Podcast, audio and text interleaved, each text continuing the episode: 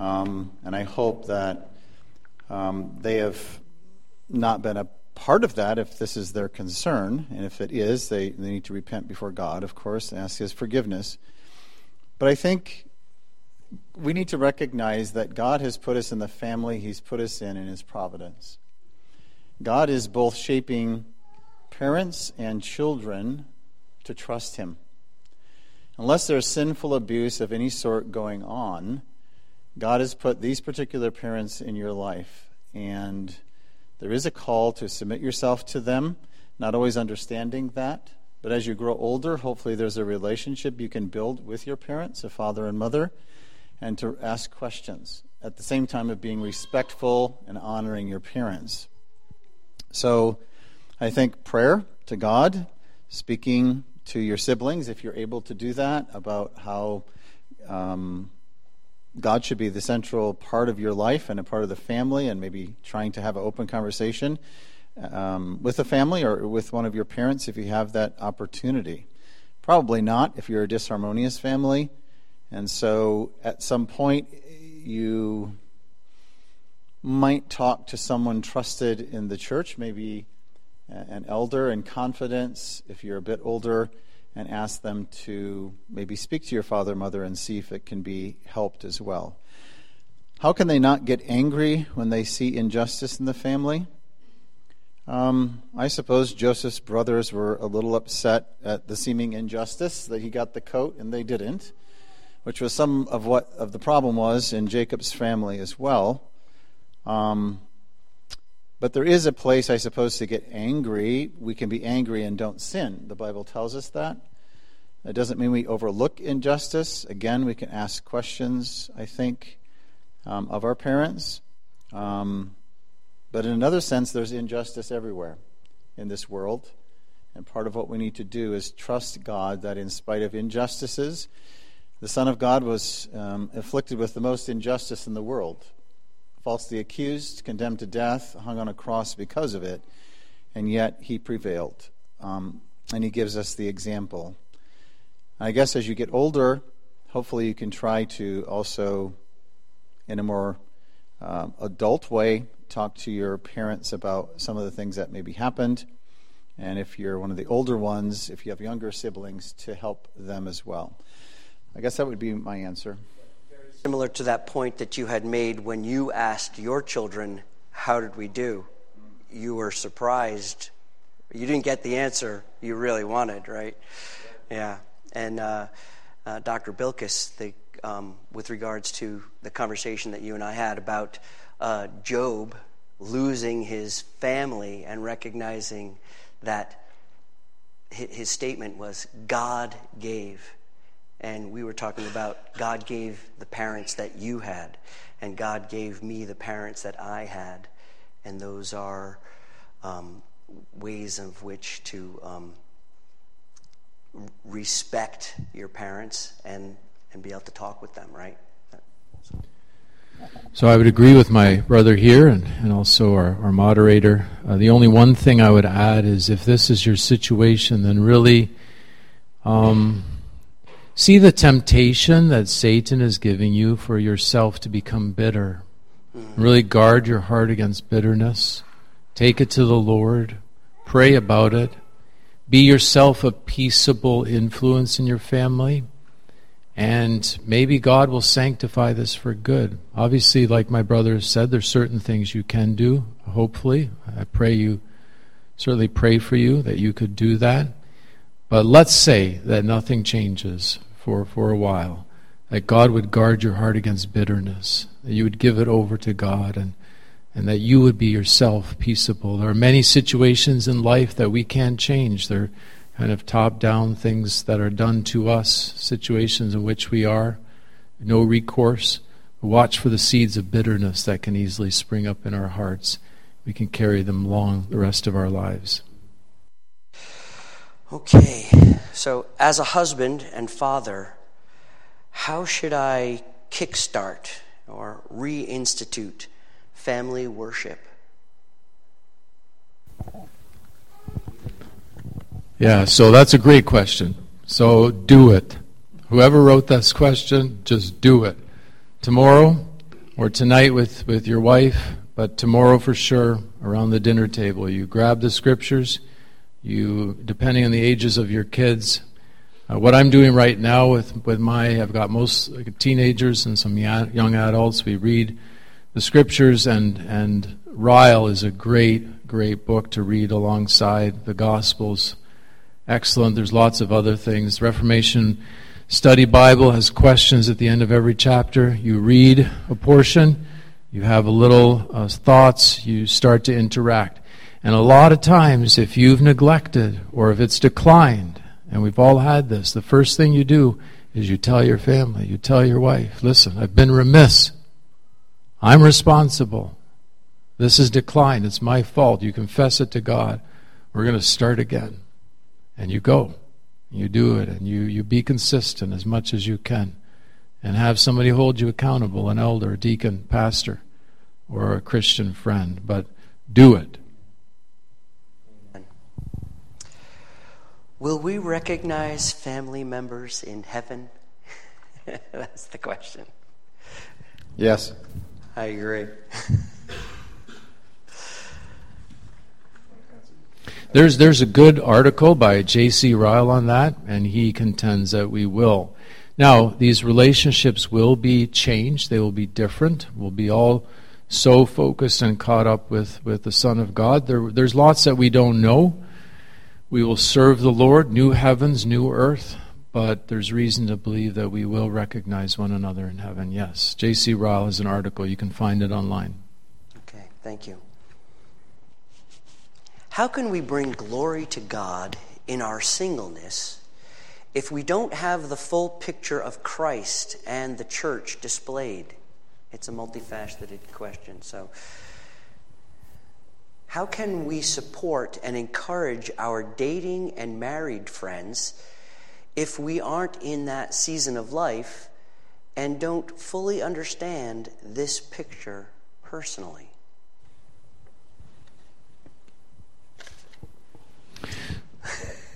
I'll, I'll, be brief and then I'll, I'll give it to you. Um, listen, we, we cherish you if you are single. The, the church really should do a better job, I believe, at uh, ministering to singles and, and appreciating them. And some are single and wish to be married, and others have the gift of singleness, uh, as per 1 Corinthians 7. And you ought to use that in the service of the Lord some way. I mean, everyone has different callings, but you, especially if you're single, you ought to devote yourself even more to the service of the Lord in a direct way. That's 1 Corinthians 7 says that the married man, the married woman uh, care for the things of the world to a greater extent. They, they have to, by necessity.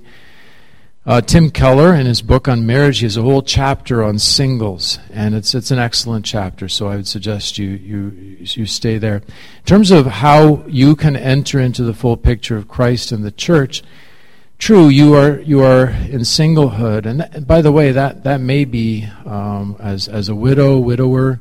Uh, it, it, can. You're also single there. You may have had that experience, or never married. Obviously, you still see this picture around you, and you of course have the church, and you're part. If you're a Christian, you're a part of the bride of Christ. So I wouldn't want to say that you're you're necessarily lacking anything. You're in a different position. You may see it a little bit differently, experience it a little differently, and yet you, as the bride of Christ, and you see the body of Christ here.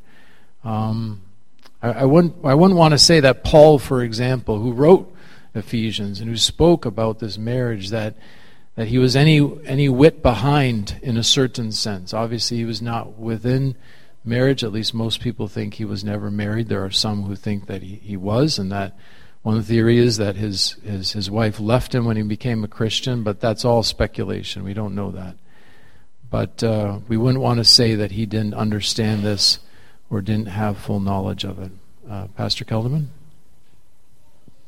Yeah, I, I, agree. And I, you know, it was a family conference, and I thought about the singles, and I would wholeheartedly agree with my brother that your place in the church is very important as well, and you shouldn't minimize that. It's often not spoken about. And in some of our circles, because of the focus on family, you almost feel like you're an odd one out, and you shouldn't feel that way. You're a valuable part of the church, and, and you can be very useful and helpful in very particular ways that God has gifted you, and don't, don't lose sight of that. Um, ask God how you can be of use. Because really, Paul does say that when you're married, you have other things to worry about and concerned about. And those who are married realize that. So you have a lot of time you can use to be devoted, especially uh, to Christ. And uh, to reiterate again the idea that you are a part of the church, the body. You know, as pastors, before we had children, we had to speak about what it's like to raise children. We had no idea. But the Word of God gives us the guide, and so it's true for you as well. Um, you can come alongside of other people, your age group. You can um, be with them, learn from them, and pray for them. Um, and you can be a, a, blessing in their lives, even though you're not in the same phase of, of life as they may be. So I want to encourage you all who are single. Amen. How can I wash my wife in the Word of God?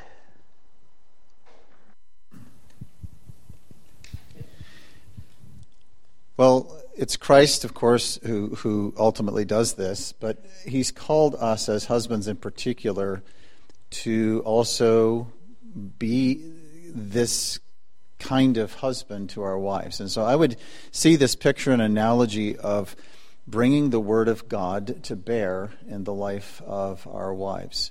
To have open communication um, about all matters of life, and to use the Word of God to comfort her in times of affliction to ask questions of correction when uh, we may be convicted that she's um, perhaps failing in some area.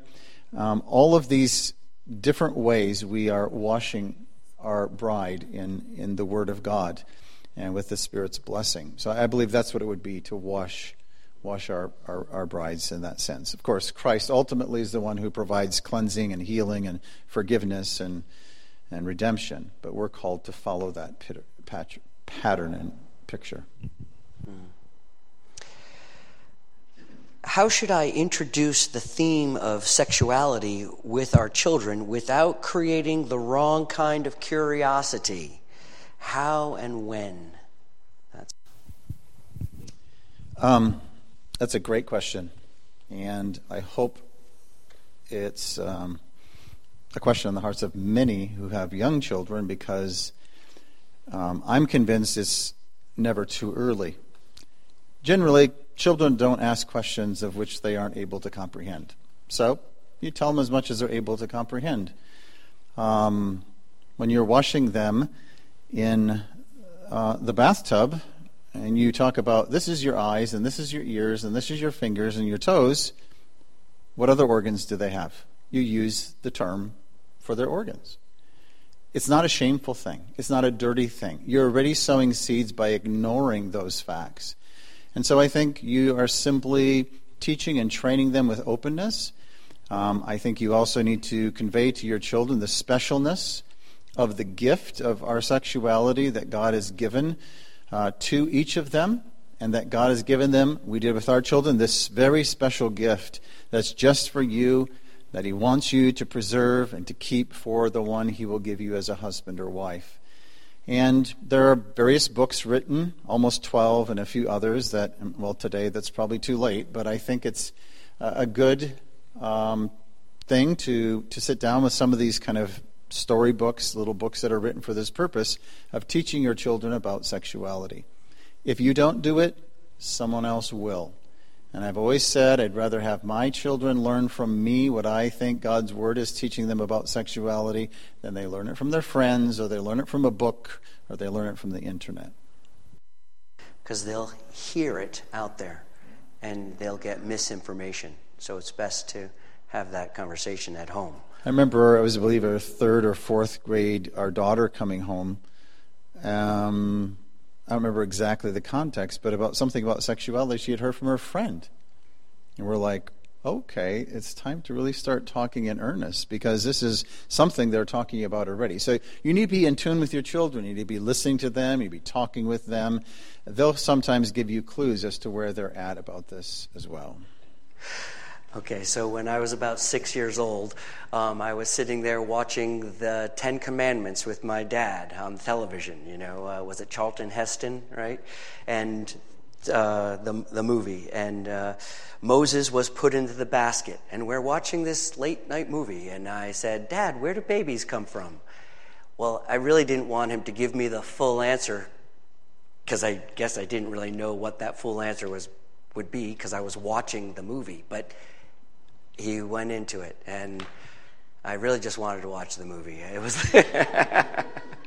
but he, I guess he jumped on a teachable moment, and he told me where babies came from. So praise God. Um, how should we speak to unbelievers who think they are having a family, but are not married, but have children, or claim a same-sex union? That's a tough.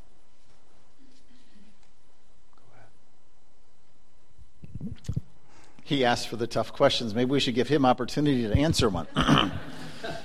Moses was in a basket. That's all. I-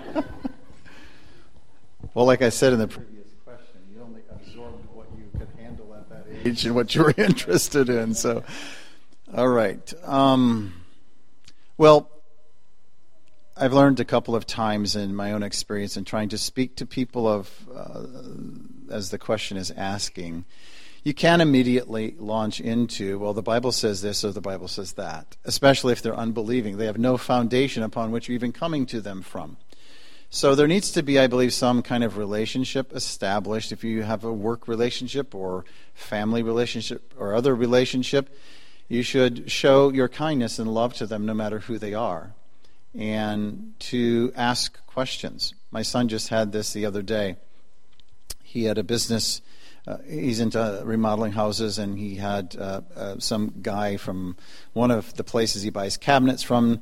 Uh, one of the salesmen take him out for golf, and as they were golfing, the guy said, "Oh, you married?" He said, "Yeah." He said, "Well, how many kids you got?" He said, three. And so my son asked, "Well, are you married?" He goes, "Yeah." And he said, "My husband and I." So, what do you do in that moment? Stop golfing? Of course not. Um, but you continue that relationship with the understanding of here is someone who needs to know God, who doesn't perhaps have the same um, opportunities we've had growing up, and to recognize that, have pity and compassion as Jesus did on the multitudes, and to eventually bring them to God's Word and to express hope and the beauty that you see that God has given in your relationships and in your church family, and let that hope, uh, as we heard in the last topic, uh, be a beacon that they hopefully will turn to. I remember talking to some uh, of someone from the congregation here when 9/11 happened, and he said people ran into his office and said, "What's happening?" Well, this world, when they see things that are potentially going to happen in the months or years to come, should know a place to go to to run and ask, What's happening? The unbelievers will cry to the mountains and the rocks, Fall on us. But we need to be a place where people will turn to because they see something different in us to hear what we have to say from the Word of God. Ultimately, the Holy Spirit needs to open their heart. We can pray for them. Don't know if you have anything to add. Yeah, no, I think that that's excellent advice. I, I think um, you establish a relationship and you try to ask for their moral compass in the sense that you know what what gives you meaning in life and what what do you use as a guide for making your decisions and you just you probe those questions and a lot of times people haven't even thought about that or they have you know they just are pursuing what they feel like, right? And so you, you face them with that, and you, if they ask the same question in, in return, then you just you you speak about the Bible, and it gives me so much direction. You you show a better way, right? And you give like one Peter three says, you give an answer to those who ask for the hope that's inside inside you. Um, that doesn't mean that there's never a time to to, to express that you know especially if there are children involved and things like that i but I, I, think you do have to go down this path and um, really pray earnestly that God would, would bless His truth. Uh, quote the scriptures, give a copy of the scriptures if they're open to that. And, you know, it, it shouldn't be just, oh, that's wrong, you're wrong, bye, and you, you, you don't leave them with a testimony of what God's grace can do. As my brother has said, they may have had no opportunity or little opportunity, um, nothing modeled to them, you know. Maybe they have, but I, I would work work with it that way. Also, the reality we can't lose sight of, I think, that God's judgment is part of this picture. And many people in this country have heard the word of God and have intentionally turned their back on God. And we need to keep that in mind, not as uh, standing above those, but to realize this may be God's judgment as well. So, how should we handle having a close loved one, such as a son or daughter or sibling, who has chosen a homosexual lifestyle? What about when they are in a committed, loving relationship and are talking about marriage? Should we attend the wedding? How do we proceed showing love, but also make it known that we don't approve? That's a tough question, too, but it's a good one. It's a lot of thought. I'll start it, but then uh, perhaps you can finish it. It's very tough, very, very hard. However, um, I think what I said and pressed regarding the moral compass, you, you can't set that aside because this is your son or your daughter or a close relative. Um, Rosaria Butterfield has a, a, recent book about the, the lies, five lies uh, that we need to believe, and one of them deals with this actually. And she gives a couple cases that she's seen of of of parents. A lot of times we we want to we we accommodate because we want to keep the connection open. We want to keep the so we accommodate. We allow this. We allow that, or it's at least not this, and so we're bending over backwards, as opposed to especially you know if these are people, our children who've been raised with the truth and and like uh, Dr. Kelderman just said, they're rebelling. They're turning their backs on this. We, we must speak truth. And that word repent, repentance, is, though, though it will sound very hard to them if they are not softened by the word of God, that is what they need. You say that in love, and you, you say more than that, but you, that word must be spoken. And you can't condone a, a relationship that God never condones. You, you can't. You simply cannot. That doesn't mean you stop speaking to them altogether. Hopefully, you would you would still seek them out. You'd still speak to them, but you wouldn't honor that relationship. You wouldn't honor that ceremony. Uh, never. I, I, I think that's very dishonoring to God. This is something that He He in Scripture never never approves. Uh, it's a flat out contradiction against what God has ordained.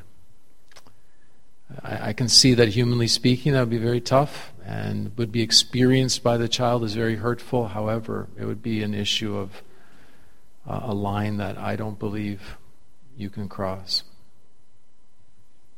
I would agree um, in regard to the marriage ceremony. That's that's. Uh, a place that we should not attend, and, and by attending, you give your tacit approval to what's taking place.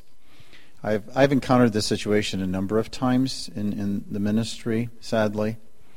And some of the advice that I gave, one a case where the son was still at home and wanting to live this lifestyle, and I, I told the parents, it's incumbent upon you to have a conversation face to face with your son and say to him because you're in the household, you're still having impact on the rest of your siblings, you need to make a choice. You're either going to continue in this lifestyle or we need to ask you to leave the home.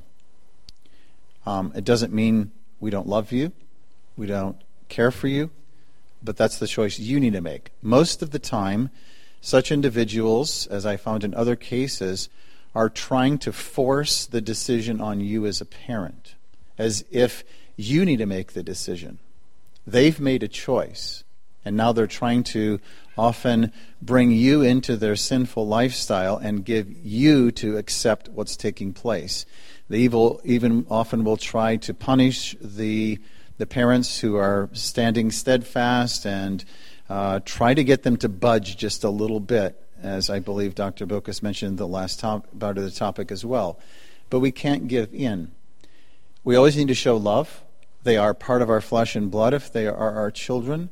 This sin, however, I must say, is not necessarily any different than if your son or daughter was living in with a boy or a girl of the opposite sex.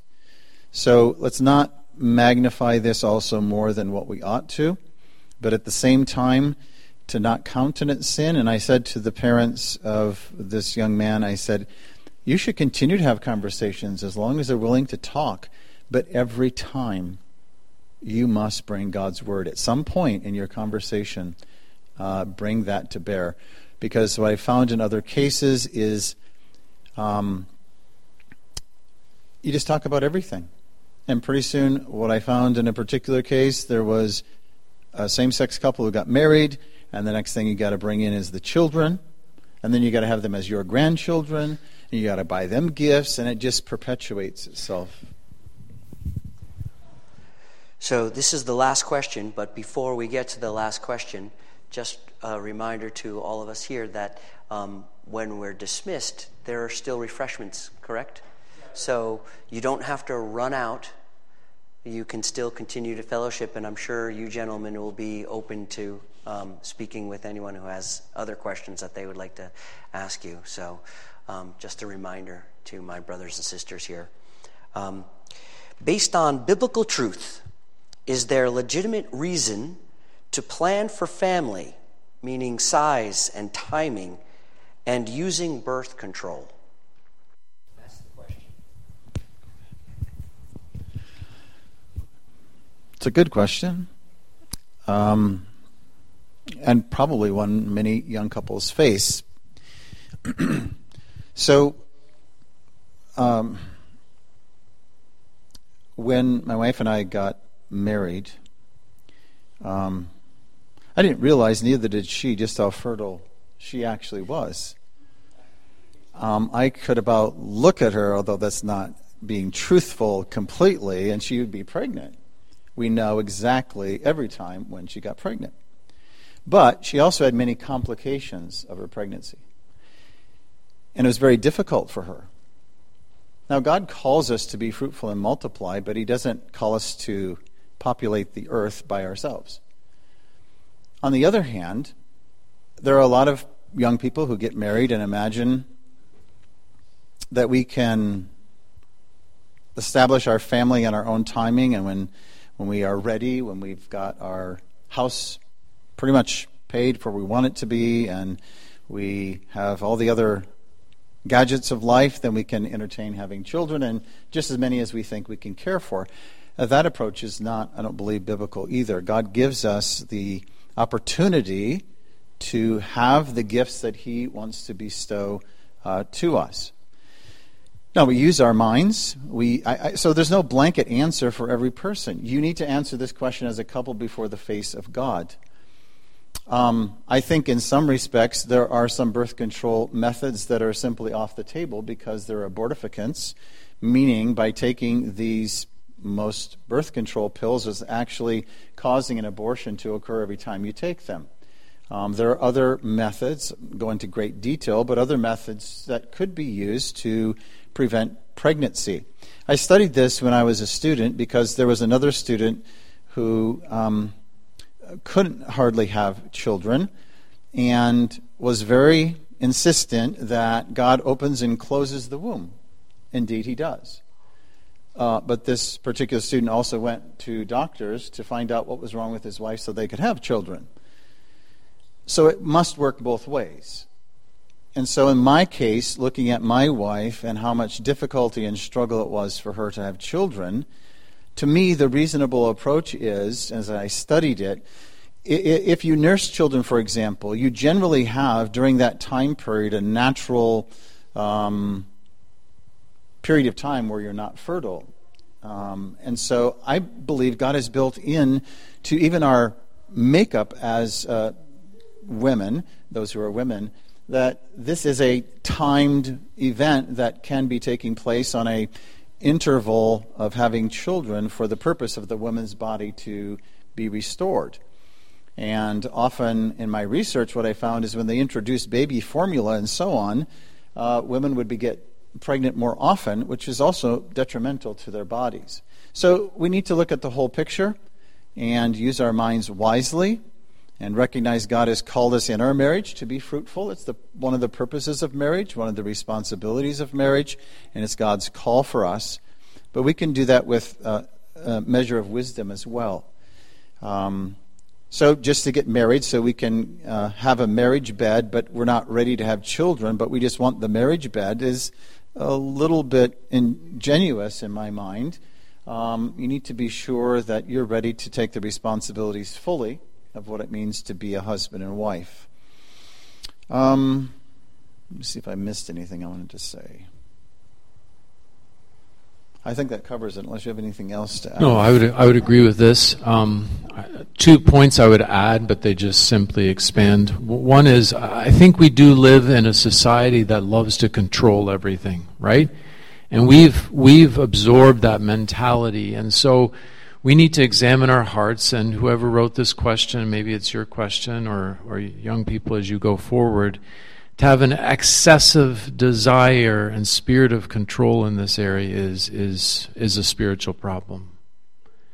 Um, with with marriage, normally there come children, um, and indeed the Lord can. You know, there there are those who struggle with infertility, and that that, by the way, we haven't brought that uh, into our discussions either. But that can be a huge a huge trial and a huge burden as well and we should certainly pray for and, and be compassionate uh, with people like that. And if that's your case, or if some, you know someone like that, uh, I think it's important to to see God's calling to have and raise children, not just your own biological children, but the children of the congregation and whoever else you can minister to.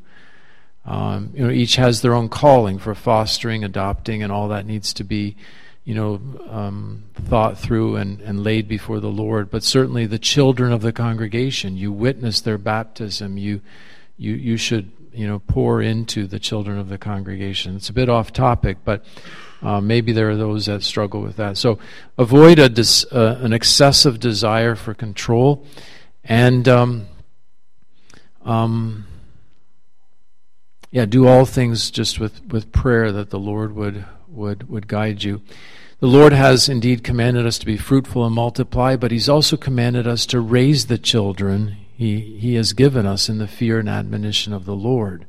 Sometimes people are more focused on the one and they just populate, populate, populate, but you have to raise these children in the fear and admonition of the Lord. You, you, you got to keep your eye on both, and that requires time. Now, for every person, that's going to be a bit different, and we have to be open to the Lord's leading and His providence in that area. But keep that in mind as well. Each child needs to be attended to and raised and taught and cared for and prayed for, and the rest. Hmm. Yeah, thanks for the question. I'm willing, I'm sure Dr. Bilkes would be too, to speak to you because every situation I think has extenuating circumstances. The principles are, are clear, I believe, but there are perhaps other things that your situation hasn't been addressed. So I'm sure we're willing to talk to you if you want to ask further. So, a full quiver. Do you count your grandchildren as being added into your quiver as well? Just a curious question. Because you're, you're expecting number 10, is that right? Number 11. Number 11. Well, God bless you for it. Well, Thank you. D- does anyone have a question that they would feel brave enough to ask right now based on some of the conversation that we've had here? And if not, you can always uh, seek these men out uh, privately. But do I see a hand raised? I do not. That's okay. So, Mr. Xavier, would you please come forward and close us in a word of prayer? And then um, maybe we could just sing a cappella the doxology.